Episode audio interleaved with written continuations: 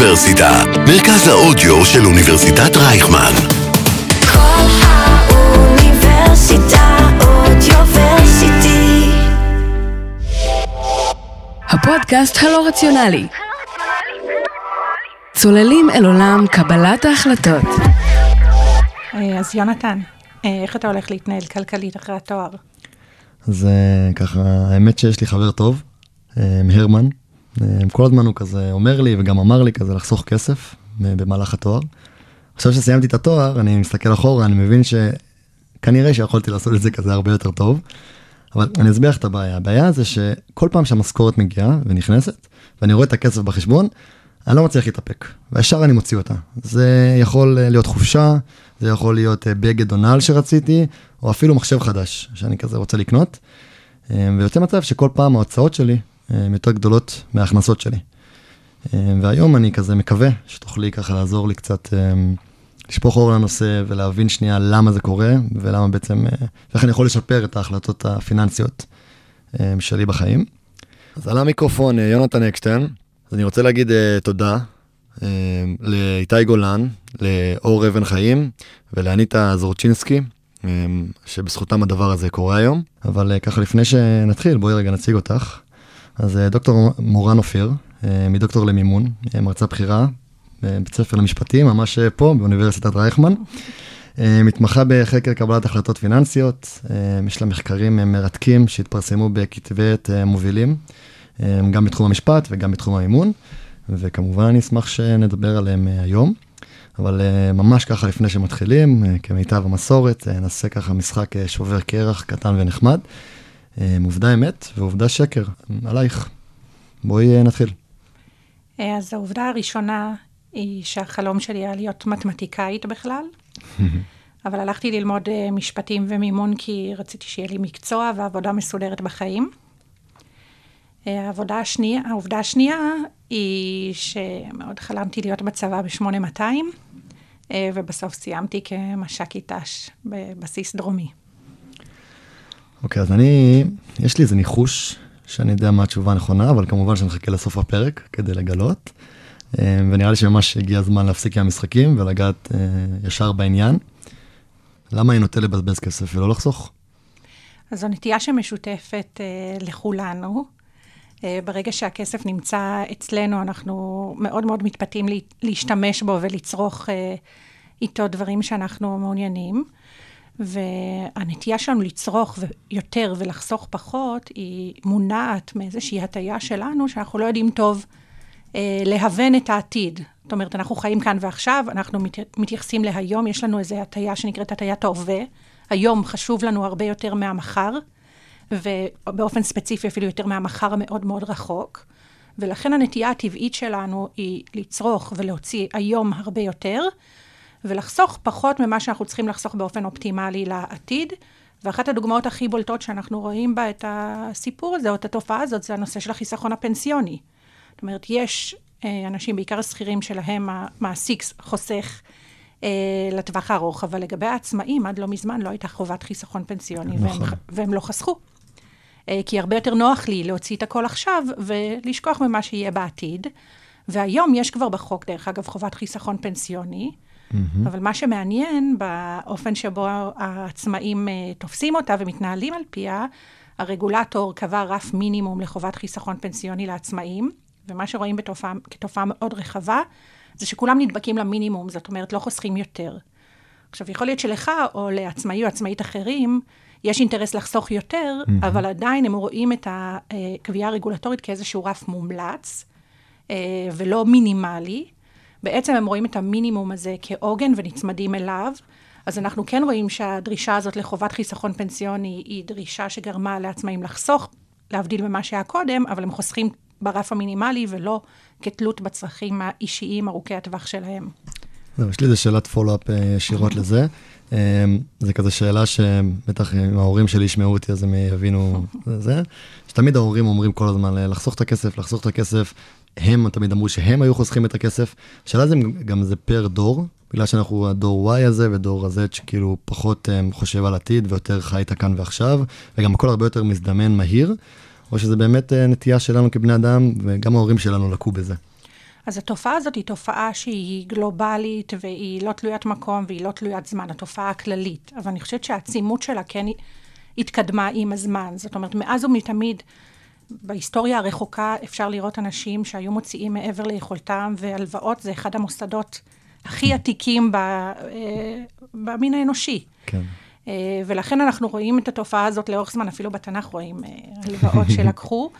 זאת אומרת, תמיד אנשים צורכים יותר ממה שיש להם, ופחות מתכננים לעתיד.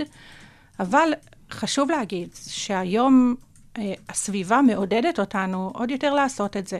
זאת אומרת, יש תרבות צריכה מאוד מאוד חזקה, יש הרבה מאוד פיתויים, יש הרבה הטיות התנהגותיות שהעוסקים הגדולים משתמשים בהם כדי לגרום לנו לצרוך יותר. ועוד נקודה שהיא ממש לכאן ועכשיו, שגורמת לנו לצרוך יותר, זה הטכניקות המתקדמות והדיגיטליות לשלם. אם בעבר הייתי יכולה לשלם רק במזומן, והייתי צריכה להביא איתי שק של כסף, או שק של מטבעות זהב, או שטרות כדי לשלם, מאוחר יותר עברנו לשלם בכרטיסי אשראי, והיום כמעט כולנו משתמשים בארנקים דיגיטליים, או באפליקציות דיגיטליות להעברת תשלומים. עכשיו, יש תופעה התנהגותית, פסיכולוגית מאוד ידועה, שנקראת כאב התשלום, pain of payment. את ישר כבר נכנסת לתוך הדברים, זה מאוד... התשלום כואב לנו. התשלום כואב לנו. כואב לנו לכולנו, וגם זה תופעה, דרך אגב, על זמנית. מאז ומתמיד התשלום כואב לנו להוציא כסף, למרות הנטייה הרבה שלנו להוציא כסף זה דבר שכואב לנו.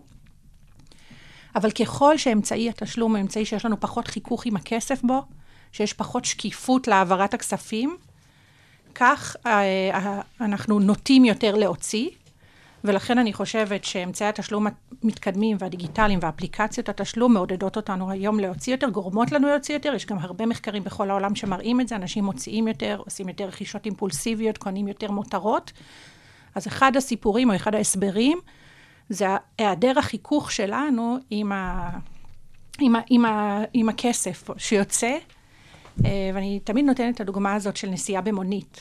נכון? כשאנחנו נוסעים במונית ורואים מול הפנים שלנו את המונה, והמונה סופר לנו את הכסף שעולה לנו לשלם על הנסיעה הזאת, אנחנו כל היום בלחץ. האם הוא יעצור באדום הזה, האם הוא ייסע בפקק או לא, זה ממש כואב לנו, זה עולה לנו, ואנחנו הרבה פעמים גם יורדים פתאום בפינה, אם יש רמזור אדום, כדי לא לשלם עוד כמה שקלים שייקח לנו להגיע בדיוק למקום. לעומת זאת, כשאנחנו נוסעים באובר לדוגמה, ויש לנו מחיר קבוע מראש, כל הנסיעה הרבה יותר נינוחה, בכלל לא אכפת לנו, האם יעצרו באדום, יקחו את הסיבוב, ייסעו בפקק וכו'. וזה בדיוק ההבדל בין לשלם ממש בכסף, להביא את הכסף ולראות אותו לנגד העיניים, לבין להשתמש באמצעי תשלום דיגיטליים, שבהם יש לי הרבה פחות חיכוך, ולכן הכאב של התשלום הוא הרבה יותר קטן, וזה משפיע על החלטות אמיתיות, ואני חושבת שזה לא כל הסיפור, אבל חלק מהסיפור שמניע את מנוע הצריכה בימינו. דבר ראשון, הגעת פה במלא נקודות, שלכולם אני ארצה לחזור במהלך הזה. אני אתחיל דווקא אולי באמת מהנקודה האחרונה שדיברת עליה, לגבי הארנקים. זה מרתק, ממש מרתק להסתכל וכאילו להבין שבעצם האמצעי תשלום, יש לו ממש דרך להשפיע על הקנייה שלנו. אין ספק, זה משהו שאולי יושב לאנשים בראש, אבל אני חושב שברגע שאתה מבצע את הקנייה, אז זה כזה אחרת. השאלה שלי זו שאלה ממש טכנית, שאלה אם יש את ההבדל באמת בין שעון, שאתה משלם עם האפל פיי, כרטיס אשראי או מזומן, או שיש חלק שההשפעה היא כל כך קטנה שזה לא באמת רלוונטי, לפי המחקרים כמובן. אז בעבר היו הרבה מאוד מחקרים שחקרו את המעבר בין המזומן לאשראי, וממש הראו עלייה בהוצאות, רק כתלות במעבר בין אמצעי תשלום כזה לאחר, זאת אומרת בין המזומן לאשראי. היום יש יותר ויותר מחקרים שמדברים על הארנקים הדיגיטליים, בין אם זה דרך השעון, בין אם זה דרך הטלפון, ודרך אגב, בין אם אפליקציות תשלום כמו ביט ופייבוקס או אחרות. ומה שזה ממצאים ראשונים, אבל מה שמוצאים במחקרים האלה, שגם פה ביחס לאשראי, דרך אגב, כאב התשלום יורד, ואנחנו רואים יותר רכישות, יותר רכישות אימפולסיביות, לא רק זה, יש ממצאים מעניינים שמראים שאנחנו קונים דברים פחות בריאים. זאת אומרת, הפאוזה הזאת שגורם לנו המזומן, או כרטיס האשראי שאנחנו צריכים להעביר, או הקוד שצריך להקליד, פתאום גורם לנו לחשוב, רגע, האם אנחנו רוצים את המוצר הזה או לא? וכשיש לנו את הפאוזה הזאת, אנחנו נמנעים יותר מלרכוש דברים שהם לא בריאים לנו, כשאין לנו אותה, ואנחנו מעבירים את זה אוטומטית, בלי מאמץ, בלי לחשוב, בלי לעצור, בלי להקליד, שום דבר. אז רואים את הנטייה שלנו לקנות דברים לא בריאים, שהיא הולכת ועולה, וגם לקנות מותרות ודברים אימפולסיביים, להיקשר פחות למה שאנחנו קונים. כשאנחנו מרגישים את הכסף, אנחנו הרבה יותר נקשרים לרכישות שלנו, כשאנחנו לא מרגישים, אנחנו פחות נקשרים. ולכן אחת ההמלצות המאוד מאוד פשוטות שלי, כבר בשלב הזה, למרות שאני מאמינה שנדבר על המלצות בהמשך, לגמרי. זה להכניס בתוך הארנק הדיגיטלי דרישה להקליד קוד. אתה יכול לבחור שם, האם זה יעבור אוטומטית, עוד שלב, בדיוק. איזושהי יצירה שתיתן לך או לי לראות מה אנחנו קונים, כמה אנחנו משלמים, האם אנחנו רוצים רגע לעצור ולחשוב, ולא פשוט להניח את זה ולהחליק את זה ולהעביר את זה הלאה, וזה יכול לשפר טיפה את המודעות ואת תשומת הלב ואת החיכוך עם ההוצאה, ולעזור לנו לקבל החלטות תוצאה יותר טובות, כשאנחנו משתמשים באמצעי תשלום מתקדמים. אני לא יוצאת נגד אמצעי התשלום האלה, זה אחד הדברים הכי נוחים שיש לנו, וכל מי שעבר לזה, ודרך אגב, יש נתונים בישראל על מעבר סוחף לארנקים הדיגיטליים. וואו. אנחנו אחת התרבויות שמאמצות הכי מהר חדשנויות, אבל הנתונים בהקשר הזה הם מדהימים. כמה מהר זה אומץ, זה נוח, זה יעיל, זה קל, אבל צריך לשים לב גם לתופעות האחרות שזה עושה לנו, בעצם זה שזה מקל עלינו לצרוך, ומונע מאיתנו את אותו כאב תשלום שהוא חיוני לצורך צריכה יעילה. זה דבר שצריך וכדאי להיות מודעים לו, וגם לנסות לטפל בו על ידי יצירת רגע כזה לחשוב לגבי ההוצאה. אני מחבר את זה למאזינים שלנו לפרק המבוא גם, שדיברנו על נקודה של מערכת אחת ומערכת שתיים. ובעצם זה יפה, כי זה מאוד מתקשר בעצם למה שאת אומרת עכשיו, שזה מייצר לך... שמערכת אחת פועלת ובעצם עושה קנייה אימפולסיבית, שזה גם דברים פחות בריאים, שזה מדהים איך הכל מתקשר בצורה מהממת. ובעצם מה שאת ממליצה זה לגרום למערכת שתיים לא להיות עצלנית ולקום לפעולה, על דרך שבעצם את נותנת לה מין מגבלה קטנה, או עוד שלב שהיא צריכה לעבור כדי לאשר את הקנייה הזאת, ואז גם הרבה הרבה יותר קל בעצם לחשוב על הקנייה, אם אתה באמת רוצה אותה, מוכן אליה, וזה הדבר הנכון בשבילך. אז זה שדיברנו פה על הארנקים הדיגיטליים, אני חוזר עוד פעם להסבר המפורט שעה מקודם, ונוגע רגע בהטעת העיגון עצמה. גם על זה כמובן דיברנו, פרק המבוא, אז מי שעוד לא זוכר כמובן מוזמן לחזור, אבל בואי רגע נדבר שנייה על הרף הזה, כי יש לך שני מחקרים מדהימים ומרתקים בנושא הזה, אז נשמח כזה גם אולי קצת לשמוע עליהם, אבל אולי גם קצת רגע לדבר על ההטעיה באופן כללי. אז אני אגיד שנייה רגע כמה מילים, עוד פעם להזכיר. הטעיית העיגון זה בעצם הטעיה של הנטייה האנושית שלנו,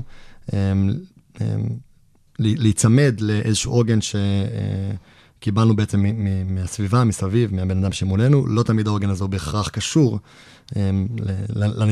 לסיבה שאנחנו נקשרים אליו, אבל... אנחנו רואים את זה, כמו שהסברנו גם בפרק מבוא, גם חברות משתמשות בזה, וגם במחקרים שלך, זה ממש דוגמאות מובהקות לאיך העוגן משפיע על כולנו. אז נשמח קצת לשמוע כזה על המחקרים קצת אולי, או בכללי על הטעיית העיגון מהצד שלך. מעולה. אז אני בדקתי את הטעיית העיגון בכמה הקשרים, והצגת מאוד יפה את הטעיית העיגון עכשיו, בעצם שותלים לנו איזשהו מספר, והמספר הזה יוצר עוגן. הוא מצמיד אותנו לעוגן הזה, לפעמים אנחנו עושים איזשהו תיקון קטן, אבל עדיין אנחנו נצמדים לעוגן. העוגן הזה יכול להיות עוגן לא רלוונטי, אבל יכול להיות גם עוגן רלוונטי. ועוד תופעה כללית מאוד מעניינת בקשר להטעיית העיגון, היא שככל שההחלטה שלנו היא החלטה יותר מורכבת, יותר קשה לנו, כך העוגן משפיע עלינו יותר.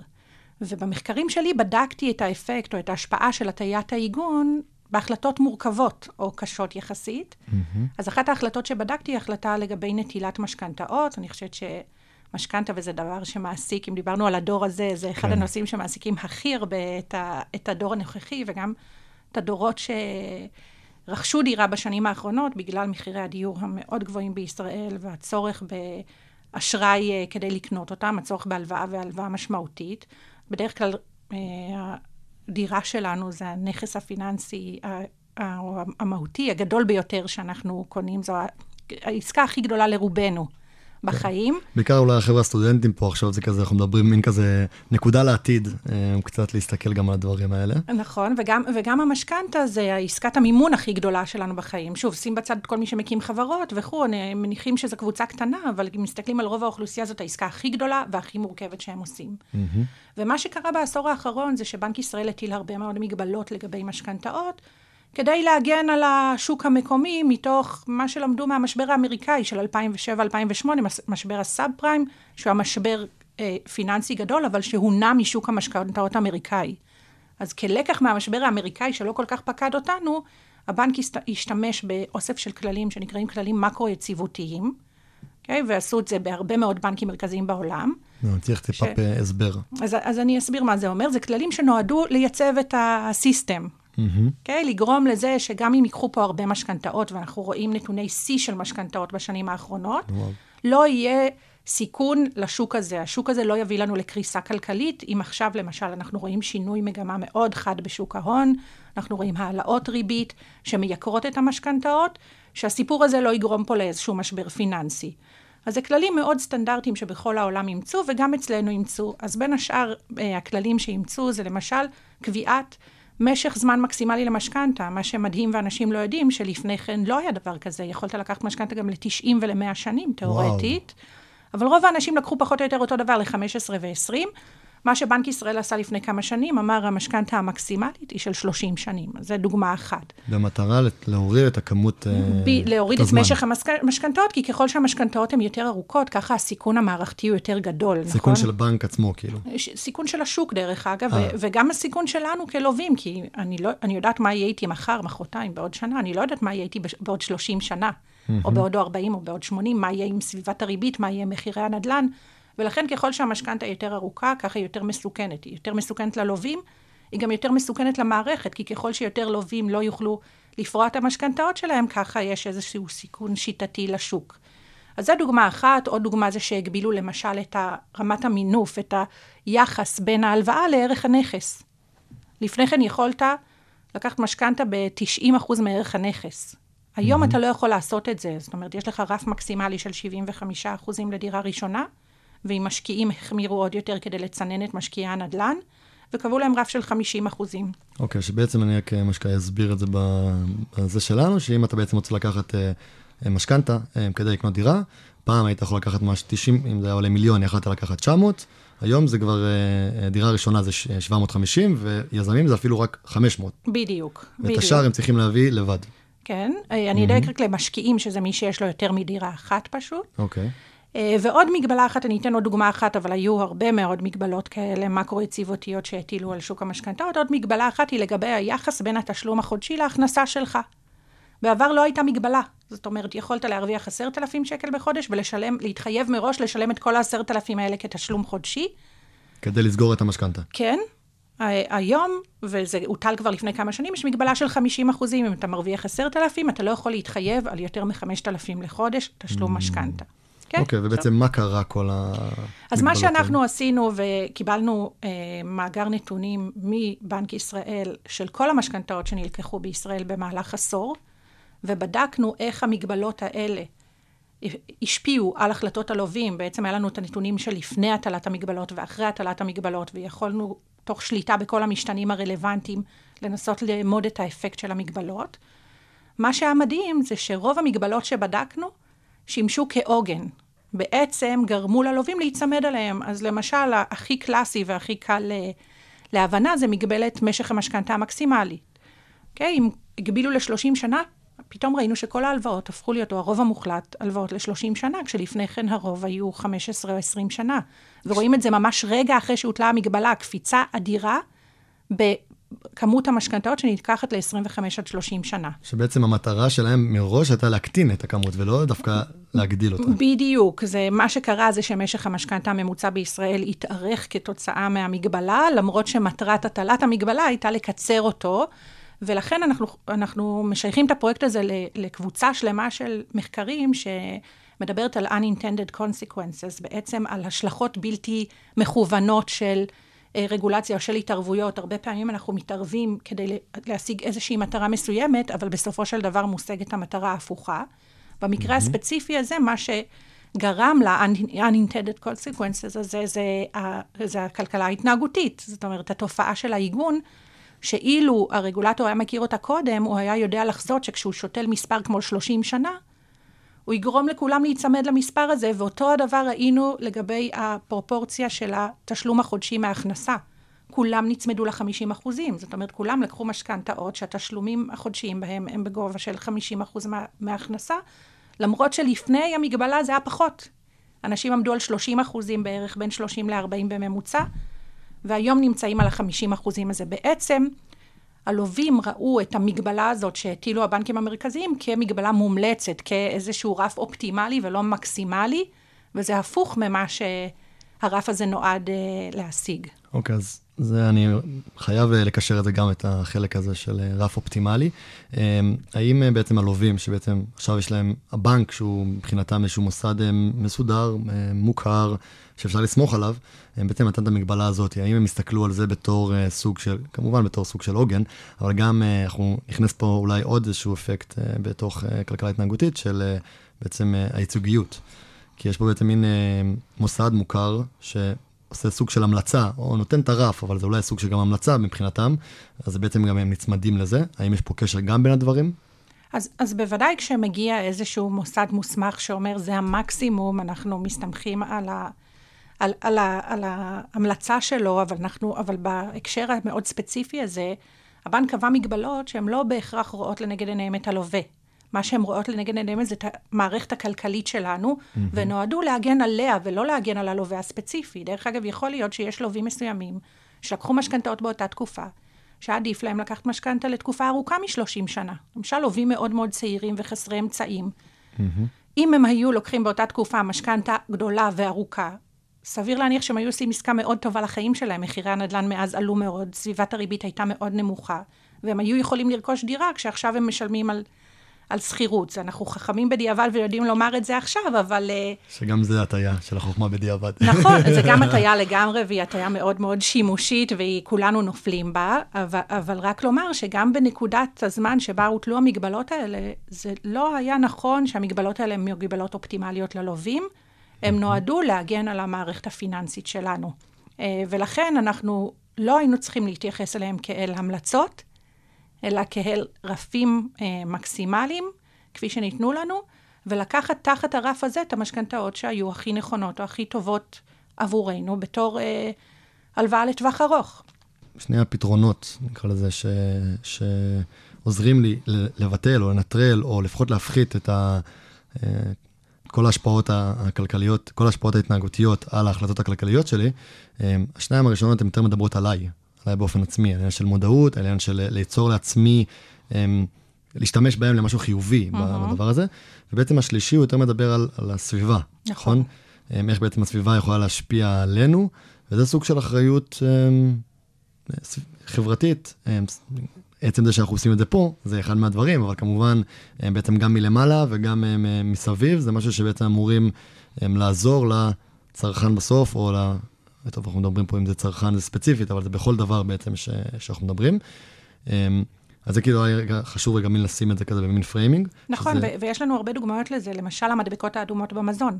זה משהו שהגיע מלמעלה מהרגולטור, זה נאג' לגמרי, כי אין כמעט עלות לשים את המדבקות האדומות האלה, זה סימון אדום על המוצרים, וזה לוקח הרבה attention, הרבה תשומת לב, ואז אנחנו רואים את המדבקה האדומה הזאת, אנחנו יודעים, רגע, יש פה משהו שצריך לגרום לנו לעצור, ולחשוב. אותו הדבר אפשר לעשות בנקים הדיגיטליים, או באפליקציות התשלום, כמו ביט או פייבוקס. אנחנו רוצים להעביר תשלום, אנחנו נקבל הודעה. תחשוב או תחשבי רגע, האם זה מה שרצית לקנות, האם זה הסכום שרצית לשלם. ממש רואים במחקרים שאנשים מוכנים, נכונות לשלם עולה באמצעים דיגיטליים. זאת אומרת, על אותו מוצר, הייתי מוכנה לשלם פחות אם הוא היה במזומן, ואני מוכנה לשלם עליו יותר אם הוא בארנק דיגיטלי. אז בואו נשים מדבקה אדומה כזאת, כמו שסימנו את המזון, בואו נשים אותה באפליקציות התשלום ובארנקים הדיגיטליים, ונגרום לאנשים לקבל החלטות הוצאה יותר נכונות עבורם.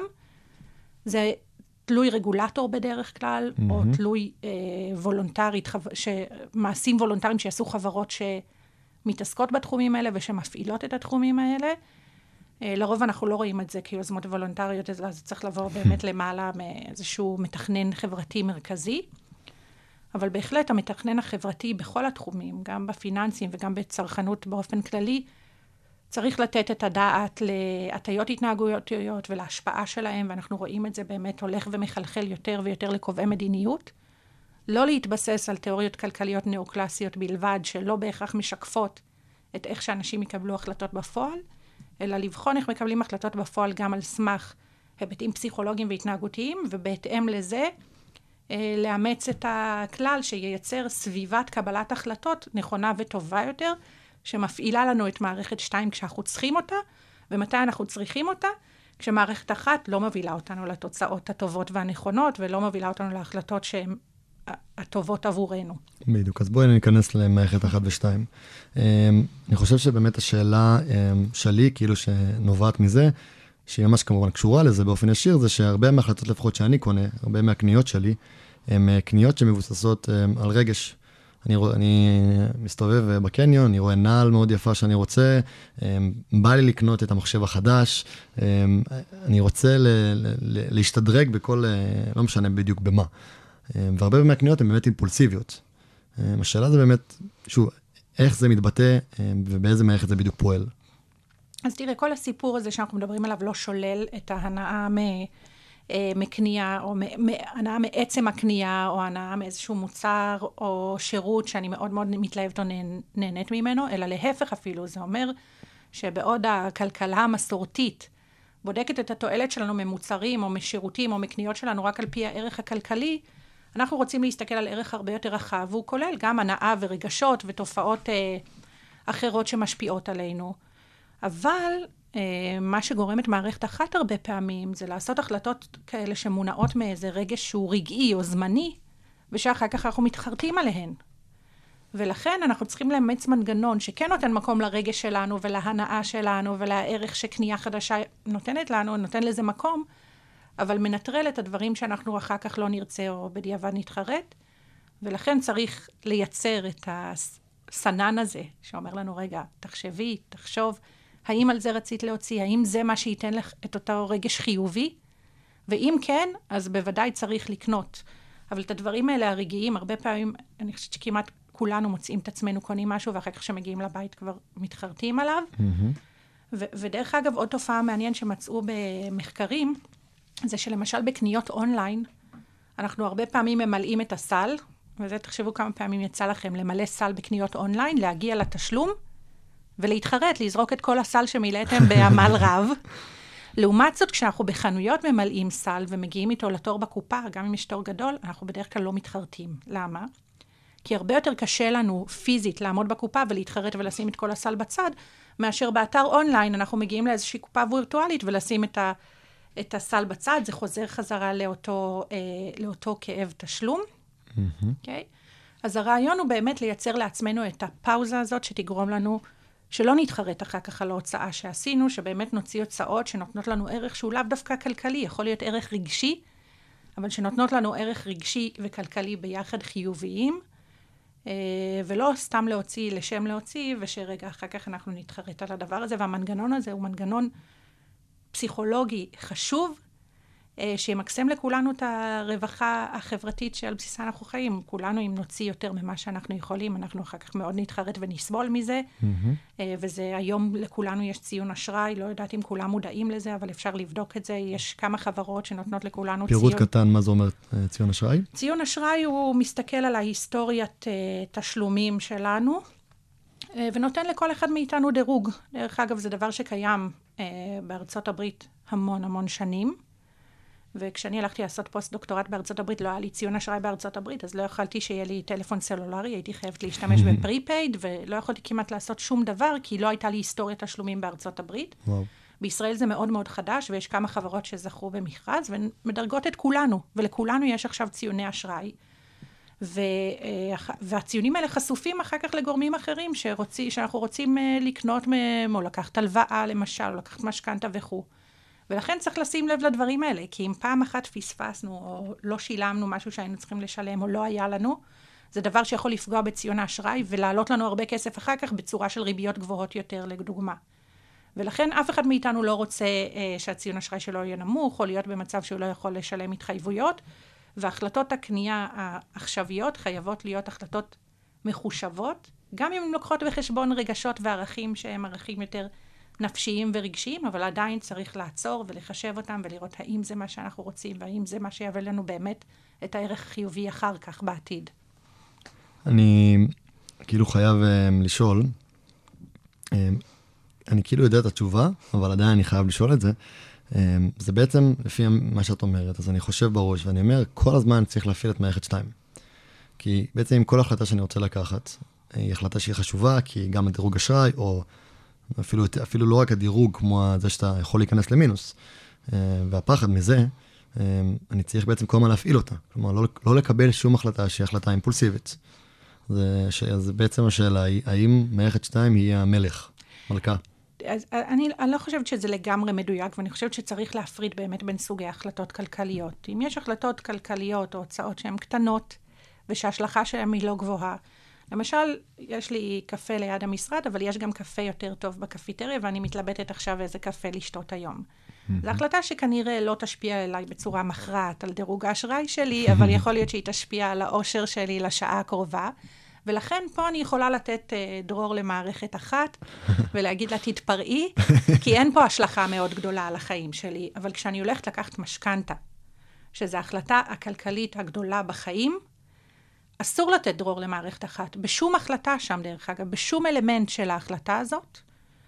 הרבה אנשים הולכים וקונים ייעוץ, אבל זה לא בהכרח הפתרון, לוקחים יועץ או יועצת משכנתאות, אבל גם אם אתה לוקח יועץ, אתה חייב אתה להיות שם ולהפעיל את מערכת 2 במלואה, כי זה החלטות עם השלכות ארוכות טווח, והן השלכות מאוד מאוד גדולות על החיים שלנו, ובמיוחד עכשיו, דרך אגב, בסביבת ריבית שהיא הולכת ועולה, יש צפי לכך שהרבה מאוד אנשים לא יוכלו לעמוד בתשלומי המשכנתאות, כי הם יתייקרו להם. ככל שהריבית תעלה, הרכיבים בריבית משתנה מתייקרים, ולכן זאת החלטה שצריך לתת את הדעת באופן מסודר.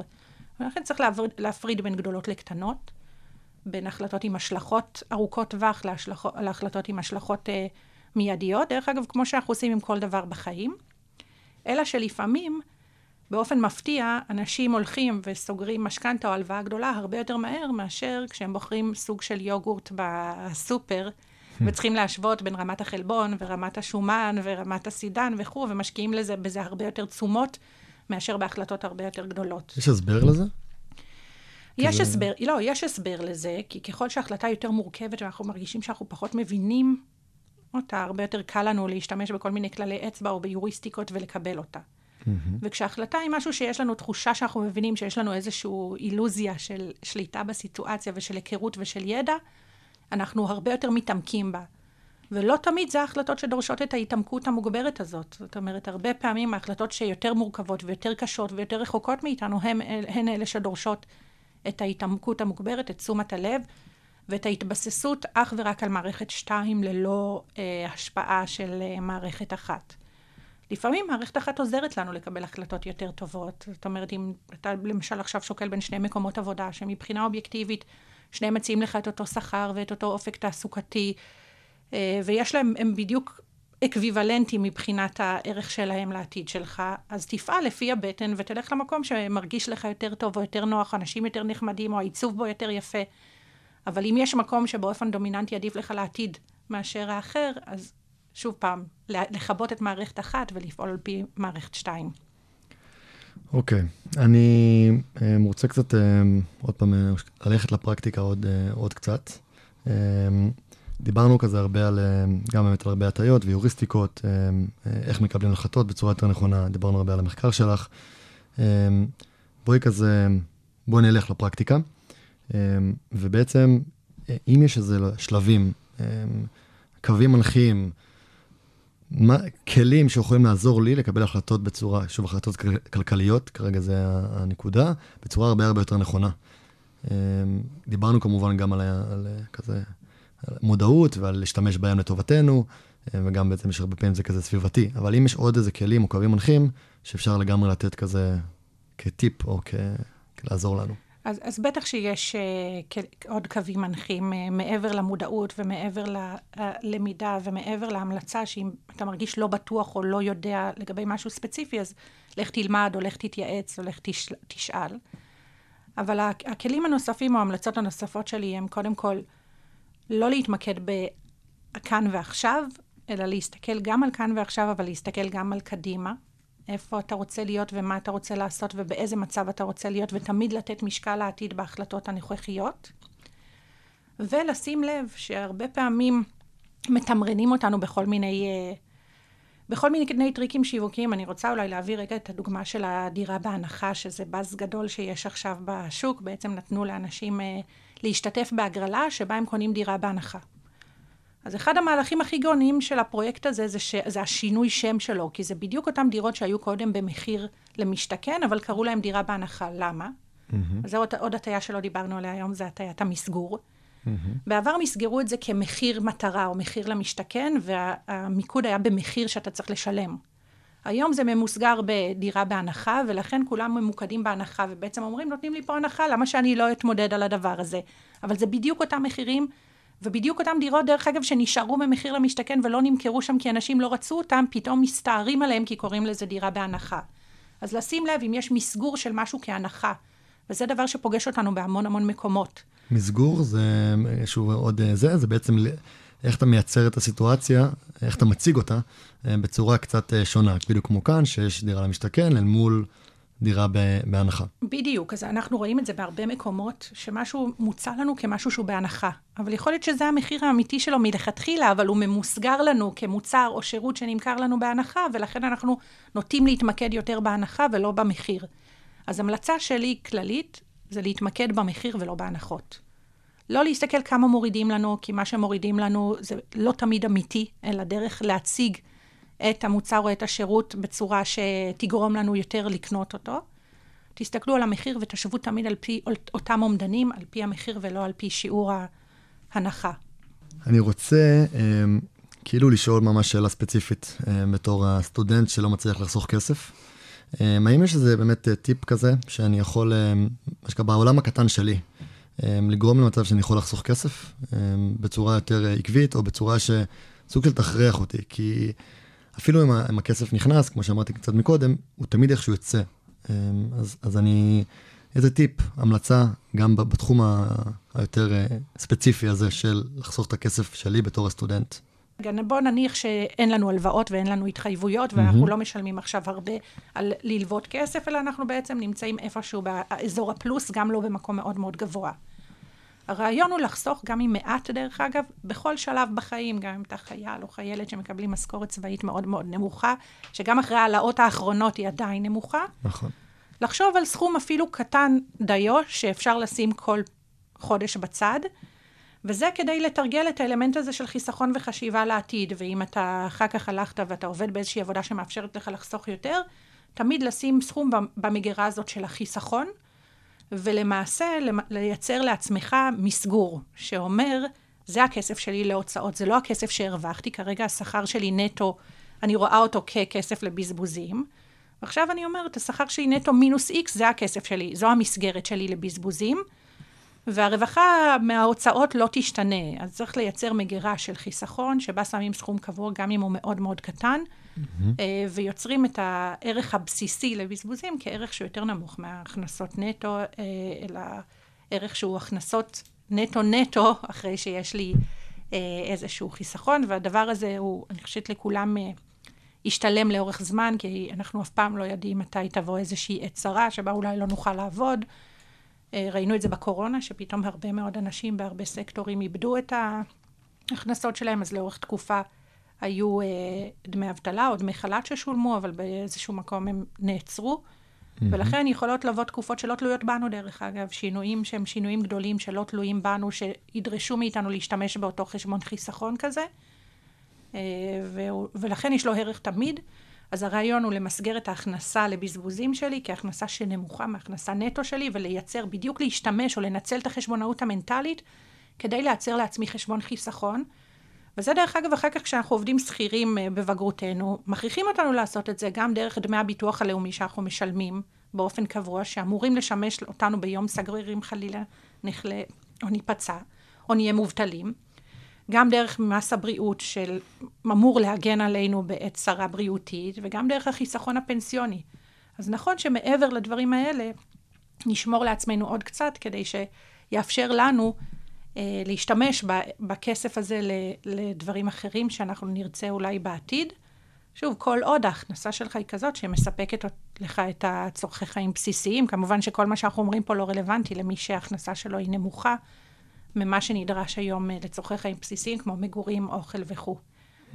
אבל גם כשהולכים למשל ובוחרים דירה לסחירות, נורא קל להתפתות לבחור דירה שהיא יקרה ונורא יפה, כי נורא מתחשק לנו לגור בה.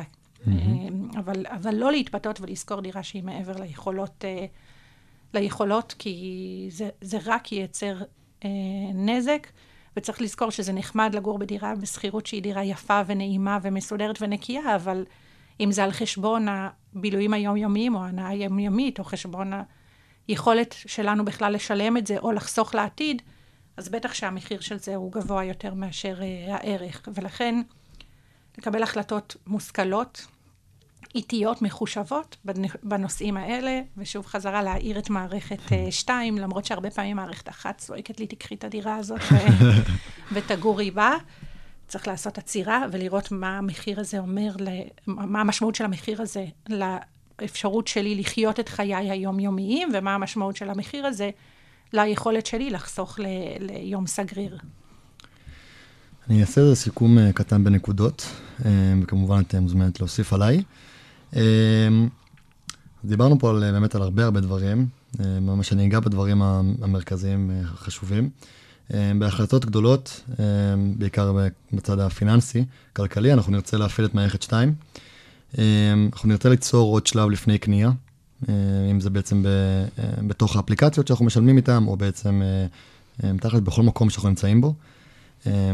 הדרך לבטל או לנטרל או להפחית את ההטיות ההתנהגותיות הנורמטיביות עלינו זה בעצם מודעות, שזה אולי אחד המילים שחזרו פה אולי הכי הרבה במהלך הפרק הזה, ובכללי זה נראה לי משהו שמאוד מאוד חשוב, וכמובן להשתמש בהטיות ויוריסטיקות לטובתנו, בעצם שאנחנו מכירים אותם, אנחנו נדע בעצם להשתמש בהם במטרה כדי לעזור לנו.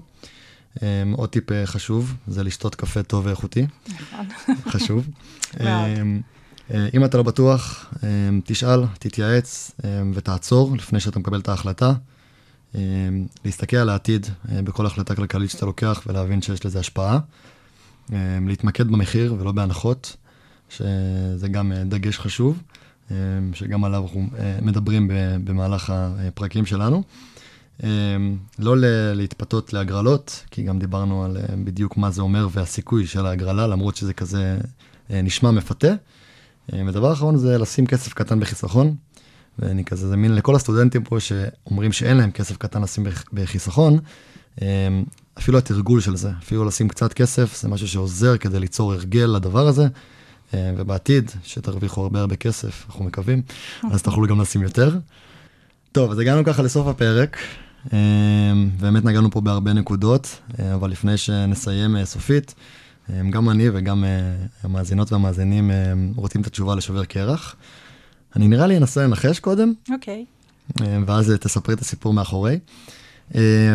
כאילו מתמטיקאית נשמע כאילו מאוד, בגלל שאת דוקטור וזה, זה כזה אפקט הייצוגיות, אבל זה נראה כזה מאוד מסתדר, ודווקא הייתי הולך ל-8200. זה האימור שלי, שזה האמת. ש-8200 האמת. כן. אז קודם כל, 8200 זה השקר. איי, איי, איי. פעם ראשונה שלא מצליחים לזהות אצלי, זה כבר נשמחה שבאתי. אז קודם כל, אני לא רוצה להסגיר את הגיל שלי, אבל כשאני התגייסתי לצבא, בכלל לא דיברו על 8200, אז זו לא הייתה אחת מהשאיפות שלנו, רציתי להיות מדריכת סימולטור לטייסים.